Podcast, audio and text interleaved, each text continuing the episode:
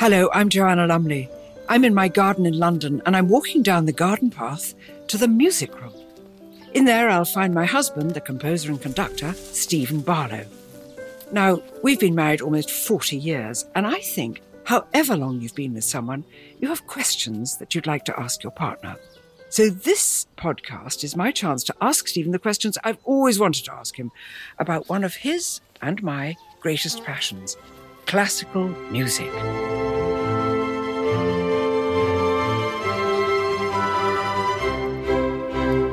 Welcome to Joanna and the Maestro. Hello, Maestro. Welcome to this episode of Joanna and the Maestro, and we are very, very privileged to have what used to be a small boy, but is now a grown up and very fabulous looking person, and it's Aled Jones. Aled, welcome. I thought you were going to say who used to be thin, who is now fat, but. Um...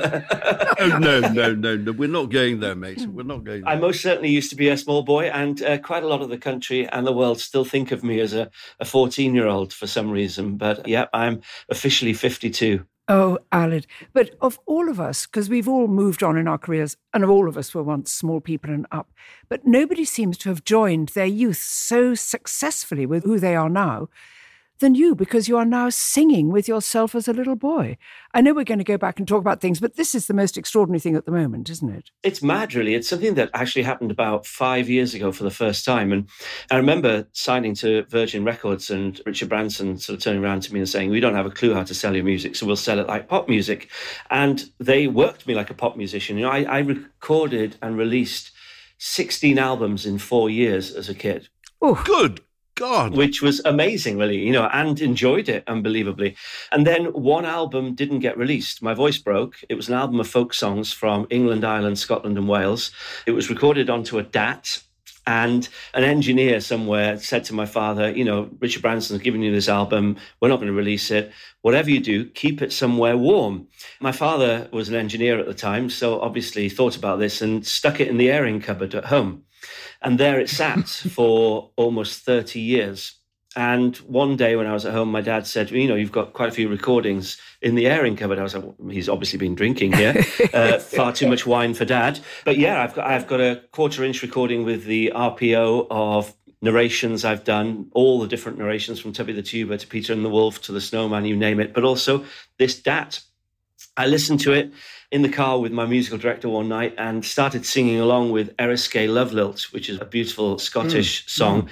And the voices just blended completely together. I don't know why it would surprise me because it's the same person, but nothing had changed somewhat. And I went to the, mm. the, studio, recorded that first album, and you know it was probably one of my best-selling albums ever. Went to number two or three in the pop chart, and now the new album is the finale of both voices coming together. You know, we found some footage I'd done in the 80s of a TV series that I'd forgotten about, everyone had forgotten about. We managed to get the audio and we've been back to the studio and recorded with, we call him Little Aled.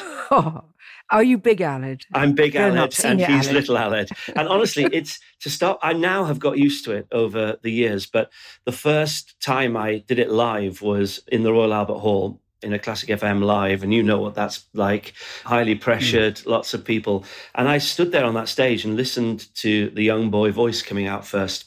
And it was as if somebody had rewound a tape because all the memories of those performances, I've performed in the Albert Hall probably over 150 times. And, you know, the first time when, when I was 11, and all those memories of the performances just came flooding back listening to that voice. And, and it's been a real an honor, I suppose, to do it. You know, to be able to do this miraculous thing where no one's ever done before. You know, singing with yourself a different voice. So yeah, it's been it's been amazing. And and this new album is all about sort of repertoire that people may not know as well, like things like At the River. So there's quite a few sort of songs that I haven't tackled before. Mm. It's uncanny, Aled. I had a listen, and it's uncanny how your two voices blend and contrast in At the River.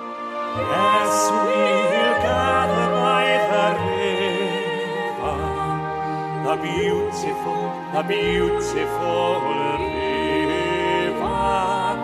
Gather with the saints by the river.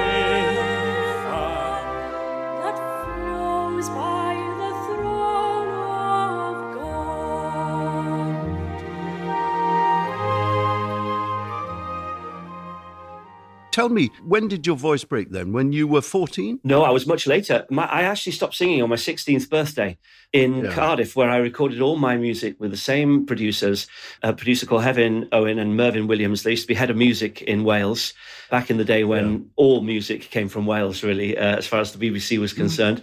And we used to re- go to a church in Penarth, knock off an album, as they say, in no time at all. And we then celebrated by going for a Chinese in a Chinese restaurant in Cardiff.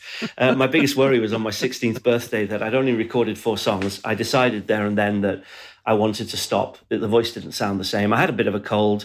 I was getting to an age where it felt like I was on TVAM every other day explaining to Anne and Nick why my voice hadn't broken. And so I just decided to, you know, go for lunch, not go back. And my biggest worry was that because I hadn't delivered the album, we wouldn't go for a Chinese. And um, unbeknownst to me, calls had been made and the place was full of everyone I'd worked with over the years. So it was a, a really nice Oh, send off. So, you know, I look, I look back on that time and people say, you know, what would it have been like if I was doing it now? And I think it would have been a lot more pressured. You know, my mum was a primary school teacher, my father an engineer, both retired now, and none of us knew what we were doing. So, and neither did the hmm. record hmm. companies. You know, the sales for my sort of second album was something like, you know, almost over a million. And you'd think now, you know, you're lucky if you sell sort of 10,000 physical sales. And, Yeah. and back then it was just madness, really. But, you know, we just got on with it because we knew no different. Extraordinary. Did you have a good manager then? Did you pick up a manager along the way? Yeah, very quickly because my father found that being an engineer by day and then arguing with executives and Yeah. record companies at night was not fun. You know, I think I was offered a box of Maltesers for my first album, and you know, he's only eleven. Let's give him a new pair of trainers. That'll be fine. You know. Um, and and very quickly, I actually I was very lucky because I didn't go for a sort of showbiz kind of manager. I went with a very classical management company called Harrison Parrott, and Yeah. and yeah. I was looked after beautifully by them for the four years I was a boy soprano. Brilliant, brilliant. They're a top agency and they were always interested in young talent in the right way. Yes. There weren't that many agencies who were like that, actually, to be honest. And I have a lot of respect for them. Brilliant. But look, I'm fascinated, Aled. Were your parents musical? Was there music in the family when you were young? I got told off by grandparents and stuff early on in interviews when I said there wasn't any music in the family. Okay, there were no professional singers or anything like that, but Yeah. there was definite music in the family, be it, you know, uncles or great uncles singing in the pub at weekends, that stereotypical male voice choir Yeah. thing where they'd all, you know, hit the Yeah. pub after rehearsals. My great uncle was an opera agent, a very successful opera agent. He also worked for Ricordi. Music publishers back in the day. His name was Arthur Owen. He helped a lot of young musicians back in the day. And so, yeah, there was a lot of music. My, my parents, you know, they both enjoy music. My earliest memories were, mm-hmm. you know, waking up on a, a weekend and always hearing different music in the house, be it classical, you know, core classic opera, but also pop and everything as well. So, and as a child, I would probably be seen as quite freaky now, but I would find music in everything. So if my mother was drying hmm. my hair when I was a, a two year old or whatever, I'd find the notes in the hairdryer and sing along. Yeah. Same with water. And I tend to do that now as well. You know, I will find kind of music and everything because it's in me, I suppose. You and me, kid. Yeah. oh, good. I found a fellow nutter. Aled, Well, Aled, can I take you right back to the to the very beginning because we only knew you as that heavenly voice in walking in the air. How were you chosen for that? that was a complete fluke. Everyone thinks it's a, it was one of the first things I did in my career, but as a boy, it was one of the last. I had recorded about twelve albums by the time Walking in the Air came about, and I'm not the original voice on the cartoon. Toys R Us were launching in the UK in Cardiff. They were using the Raymond Briggs cartoon as their advert of the boy flying around the store. Um, they asked Howard Blake, the composer, you know, who should we get to record Walking in the Air? And he said, well, there's a kid at the moment. He's number two in the pop charts, just behind Bruce Springsteen. Let's get him. And I'll, I'll, I'll own up here and now to you that, um, you know, I was busy with school and uh, just being a kid. And I only learnt 30 seconds of Walking in the Air because that's all they needed for the ad. So I turned up in a studio in London, a studio I use all the time now. Um, I didn't realize for the first two years that it was where I recorded it. And John Altman, the producer, and I recorded it in probably about 30 minutes or something like that. It was easy, you know, it was just the chorus. And he said, Well, we've got another four and a half hour session with the LSO. What are we going to do? And he said, Well, let's record the whole song. So uh, a rather embarrassed, red faced little Aled went, I haven't learnt it. so um, he stood around the piano with me and we learnt the whole song, thank God.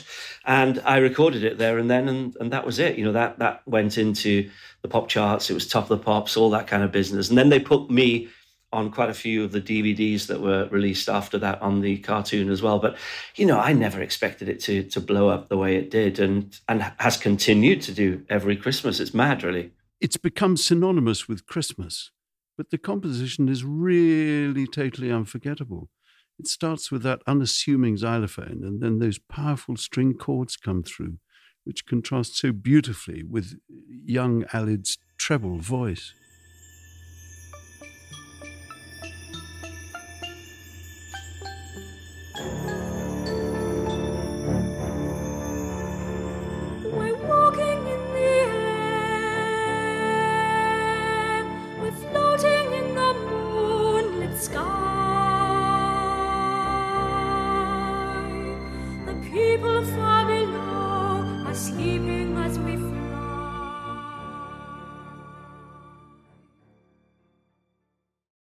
Joanna here. Maestro Stephen Barlow and I want to hear from you, our wonderful listeners. Send us your classical music questions, queries, and concerns through to hello at joannaandthemaestro.com and we'll get back to you on the programme.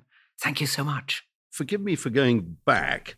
Your early singing was that in churches or choirs, chorister? Were were you a chorister? Yeah, I, well, I was a singer in school primarily. Then they have these things in Wales Yeah. called Eisteddfods, where you compete in Yeah. either, you know, soloists and stuff. And I, I'd win sometimes. I wouldn't win all the time. An aunt then died and left us a piano in her will, and I wanted to learn how to play Beatles songs on the piano. I was only nine at this point, and Yeah. somebody suggested that the local choir master in Bangor Cathedral, near where I lived, should give me some lessons. I went along uh, one Friday evening after rehearsals, and he promptly asked me to sing a few scales and then told me to leave the room. I was stood outside thinking, oh, Christ, I'm so bad at singing. He's not even going to teach me the piano. But unbeknownst to me, he was saying to my mother, listen, your kid is good enough to go to Canterbury, to King's in Cambridge. And, and of course, my mum, being this sort of North Walian school teacher, was like, he's not leaving home.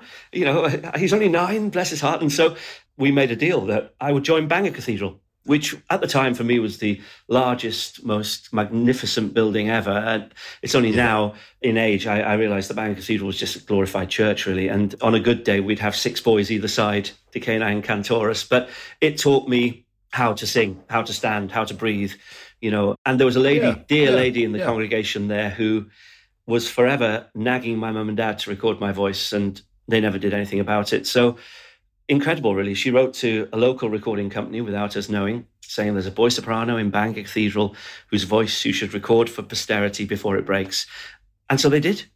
And that album was on Brilliant. sale in St David's Hall. BBC producer from London needed a chorister to take part in a huge performance of Jephthah with Dame Emma Kirkby, um, some wonderful, wonderful singers, Sir Neville Marriner. They chose me, and that was it. Brilliant. I share this bit of our musical education. I was a chorister at Canterbury. Right, yeah, a proper Um, cathedral. Oh, no, no, no, no, no, no. It's an indispensable part of my life because to be treated like a professional at that young age is perfection. Kids absolutely lap it up. There's clear direction, there's improvement, there's a feeling of achievement, and all along the way, you're learning about ensemble, you're learning about phrasing, you're learning about different composers. and also and also blending with other people. You know, you're hearing other voices Yeah. that you have to sound, you know, as one. Yeah. Um, yeah, I wouldn't be a singer now if I hadn't been a chorister. And to be honest with you, Mhm. if people ask me, do you have any regrets about what happened as a kid? My only regret probably would be because it was a fabulous time. Well, there's two. One is forgetting your words to memory in a Royal Variety, which I don't recommend. I made them up again, chorister background. But the other was because of my success as a voice soprano. When I went, then went to the Royal Academy of Music to study, I couldn't hmm. really be in a choir or everywhere I went, people would listen to the new voice to compare it to the young one. And, and you know, I Yeah. missed those times when I was at the cathedral and A, singing the best music in the world in probably the greatest acoustics mm. in the world as well. And, you know, being mm. part of that history, which has been there since the dawn of time, really singing this music, I really miss that to this day. Aled, did you record or did you sing at the time in the cathedral things like Allegri's Miserere and things like that? and also "Oh for the Wings of a Dove." You know, that was the the main Yes. one that I'd heard mm. Ernest Lough sing back in the in the forties. One of the first recordings ever with that gorgeous crackle. Ernest Lough's version of Felix Mendelssohn's Hear My Prayer, O for the Wings of a Dove, is something which is unforgettable. His voice is elegant and rounded, yet it has this deeply mournful quality as well.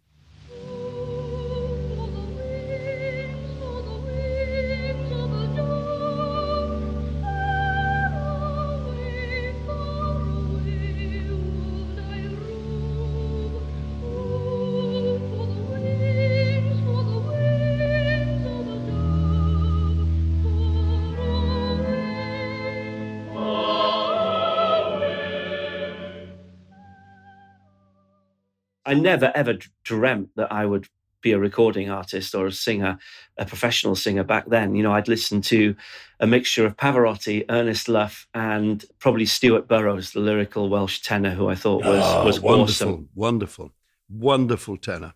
There's such a tradition, isn't there, of Welsh tenors. The English tenor is, is a completely different beast. They always say that the Welsh tenors have both lyricism and a heroic quality. Take Stuart Burrows' version of Myfanwy by Joseph Parry, for example. Paham mai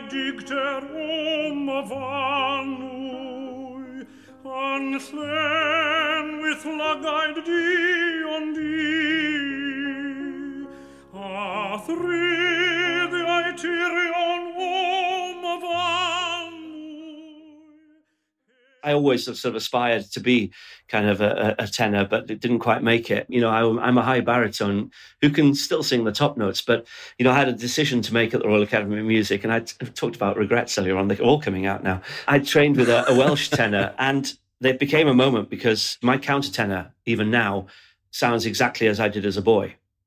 So I, I could have definitely made a career as a countertenor. I'll never forget that James Bowman came into one of my lessons and Yeah. just stopped in his tracks and went, "You have to be a countertenor. You'd be the greatest countertenor in the world. It's like you've got to do it. You've got to do it." And Ken Bowen, who was my singing teacher, you know, proper Welsh tenor, I never forget him saying, "Don't be ridiculous. Countertenors never get the girls." And as a as, as a as an eighteen year old who didn't really have a clue about anything, I just went, "Okay, Ken, I'll be a baritone." and that was What it. a pity, because in those days, I mean, Jimmy Bowman was one of my greatest heroes and a good friend. In those days, there were not very many countertenors. You could count them on one hand. Exactly. And now, of course, they are doing 10 times more in the operatic world. Yeah. And the Americans have come on with this idea of a male soprano. Yeah. It's everywhere now. It, it Um, is, and you I, I've always got I've always got this kind of a dream ambition, really, that I would ring up the Wigmore Hall one day and book the place for a year Yeah. from today, for instance, and then for a year just train solidly as a countertenor, and then put on Yeah. this concert and see if I can pull it off. But I'm getting too old to be doing that sort of stuff now, really. No, but- no, no, no, no, no, no, no, no, no. It, w- don't leave it too late. no, exactly. say. I'll maybe wait, wait till I'm in my 80s. Aled, what is it like looking back at your little boy, your childhood boy who's kept alive so vividly for you? If you hadn't had that rocketing success, if you were just an extremely good and successful chorister, do you think you would have continued a musical career? Were you planning to be a singer anyway? No, I wasn't planning to do anything, and and maybe this is you know stupidity throughout my life. Really, even when the voice broke, I had no plans. You know, I'd been introduced to media quite a bit. Then there was always this running joke that I wanted to be an interviewer like Terry Wogan, and Terry was a dear friend of mine. He was my radio dad, and I was his radio son. And I was very lucky to learn from him for years and years. But you know, I've never planned really. You know, I did what I did. I sang because I loved it. I, if I wasn't singing in the Albert Hall, I'd be singing in the shower. So, and that that's the only thing I said to myself when my voice broke. Really, that you know nothing had really changed. I would still sing. Hmm. whether I'd sing publicly or not was in not in my hands. So I've been very lucky Yeah. that you know now I have, I have a career where I do a bit of everything. Maybe not a master at any of them, but I enjoy the variety of of the stuff I do. And sometimes it, you know I do too much television, which means I don't do the singing. And as I get older, I realise that the thing that does give me the greatest pleasure is the singing by miles. Mm-hmm. Do you think children are losing the joy of singing? Uh, Is it taught as much in schools, or is No. it only special schools? No, I, I think it's crazy. You know, I look back at my primary school, and every morning was started with assembly where we'd sing not just religious hymns, we'd sing music. You know, we'd sing passages from early musical theatre, or but predominantly hymns. And I just think it's such a shame, really. You know, my children growing up didn't really have that. They both love music, thankfully. I, I think it's how the arts and music in particular are just seen as sort of a second rung kind of you know a, a thing. It's not as important as maths and english and uh, geography. I think it's scandalous to be honest with you. I, I really do. Because where would we be without the arts? And my goodness me if covid didn't teach us one thing it was that that's what we need. That's Yes. what we need in our lives you know? And that's what we miss. That's what we miss. If we're not, they say that there's no such thing as an unhappy member of a choir because singing together just tends to lift you out of yourself. For a start, you're part of a group. And they found that actually the physical nature of singing cures you of woes and ills. It tends Absolutely, to and also look on- how look know, how, how they've proved how it works with dementia and things like that as well. Mm. You know, all of our memories are linked to music. So much of my life is pinpointed by music and what was happening at that time. Not just the music I performed, but the music I was listening to as well. So yeah, it's it's crazy. If I had my way, we'd be starting every day with a song. yes. Yeah. Tell me, Ali, there's been such a strong feeling of culture in every way with Eisteddfod and male voice choirs and brass bands. We English are just not like that. We don't have these wonderful competitions. I mean, there's a fantastic one in Dublin, too. They still have this culture of young musicians and young writers, and it's all applauded and talked about. Are you losing this for young children in Wales No, we're not. well no, we're we are here? No, we're not. And also, the choral scene, I think now, not just in Wales, but everywhere around the world, is booming because, as Joanna Yeah. said, people are realizing that actually, you know, it's not just about belting out Jerusalem or whatever. It's also about the sense of community and family you get from choirs as well. It's about going for a pint afterwards or whatever, but also the fact that singing makes you feel good. So choirs are springing up everywhere in Wales now. You know, if you just look at Only Men Allowed and now Only Boys Allowed and all these young choirs that are coming up. But I think that's happening all over the world. And I think also in England, well, they're probably one of the best for, as far as brass bands are concerned. I can't believe that came out of my mouth, but um, uh, yeah, feel free to take that out. Um, but, um, but but equally, the, the choral scene I think in England is incredible now as well, and and young people do want to sing. And what I love about you know, if I look at my children's MP3 or whatever, it's all on their phone. The music they listen to is everything from Rachmaninoff to Eminem. You know, whereas when I was a kid, you either listened to pop or classical, and if you listened to classical, you were a bit odd. I don't know if you remember. What was it? Was it called Our Price, where you used to go and buy records, the record store in the Yes. Yes. 80s? Well, if you remember, the classical floor was always like floor three or four, and there was always glass Yeah. around it, as if you were listening to something that you really Yeah. shouldn't be listening to. You know, it was only the Yeah. nerds that went in there, and they needed glass to surround them to have this pure sound. Whereas now, my kids will have everything on on their MP3s. So I think that's brilliant. You know, that young kids are just listening to whatever is good. As a singer, do you have particular composers, old or, I mean, gone or present, whose music you like, whose music seems to suit or your voice loves more than others? There's one in particular, John Ireland. Mhm. It was a, a, a, a, composer that I sang loads of. You see, I went to the Royal Academy of Music way too early, really, and they were really kind to me there because I remember getting a first in my first year exam, and then it sort of dropped to a two-one or something in the second year. And the second year person said his brain knows exactly what to do with the song, but his voice, as yet, hasn't caught up with his brain because my voice was so young as a as an adult singer. Um, so it's taken many, many years. I remember Stuart Burrows saying to me on a documentary we did that my voice wouldn't be mature until I was sort of mid 40s because I was singing boy soprano Yep. so late. And he, do you know what? He was bloody right. Yeah. you know, I, I Yeah, struggled yeah, on through my 30s and I still enjoyed it. But now, you know, in the last sort of 10 years, the enjoyment I get from singing is double what I did in the early days when I was mm-hmm. singing as a man. And so John Ireland was amazing when I was at college because it's not too taxing on the voice. Michael Head, I loved. Roger Quilter, I loved. Mm-hmm. All these sort of English song, but also, you know, you can't get better than Schubert for a song. And and also, I've always, mm-hmm. for some reason, had a, a, massive affinity with Handel's music. Having sung, you know, yeah. Jephthah back in the day, I was also lucky to be part of the crazy recording with Christopher Hogwood of Athaliah special, very special. Where I was sandwiched mm-hmm. in between uh, Dame Emma Kirkby and Joan Sutherland. You know, it, d- doesn't get better than that, really. Oh, Aled, we're going to have to come to an end of this conversation, but we want to talk to you for a million more years. Would you like to choose something that that you would like us to play out this little episode? Well, let's have something from the new album, I suppose. Maybe Sea Fever. Sea Fever, with all its swashbuckling sense of heroism. What a lovely choice to end the podcast on.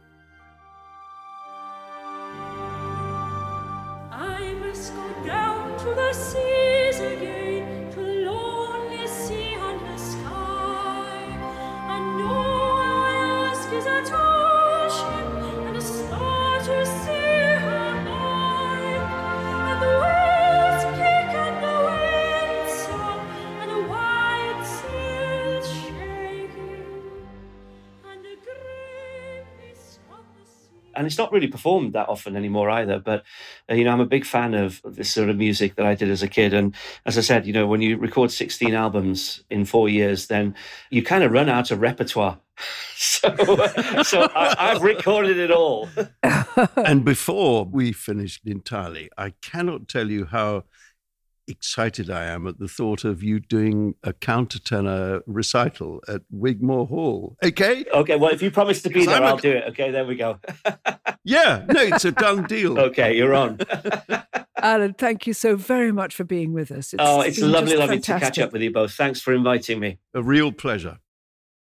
You've been listening to Joanna and the Maestro, a cup and nozzle Burning Bright Productions and Bauer Media show. It's presented by me, Joanna Lumley, and my husband, Stephen Barlow.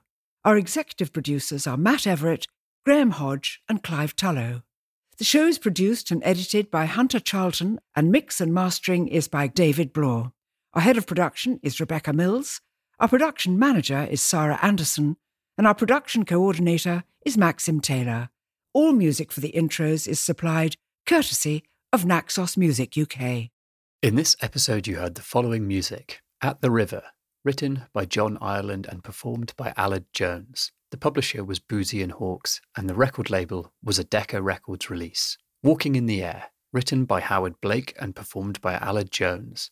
The publisher was Chester Music, and the record label was Now That's What I Call Music. Hear My Prayer, O Wings of a Dove, written by Felix Mendelssohn and performed by Ernest Lough.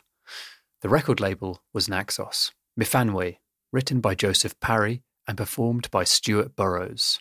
The publisher was Keoch Diach Dao Sain. The record label was Zane. Sea Fever, written by John Ireland and John Masefield, and performed by Aled Jones. The publisher was Stainer and Bell Limited, and the record label was a Decca Records release.